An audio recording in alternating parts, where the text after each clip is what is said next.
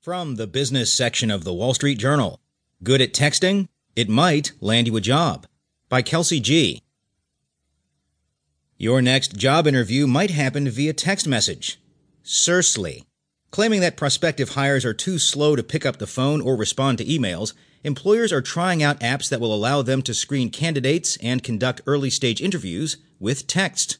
People don't want to have that 10 minute phone conversation anymore if they could just reply with a quick text.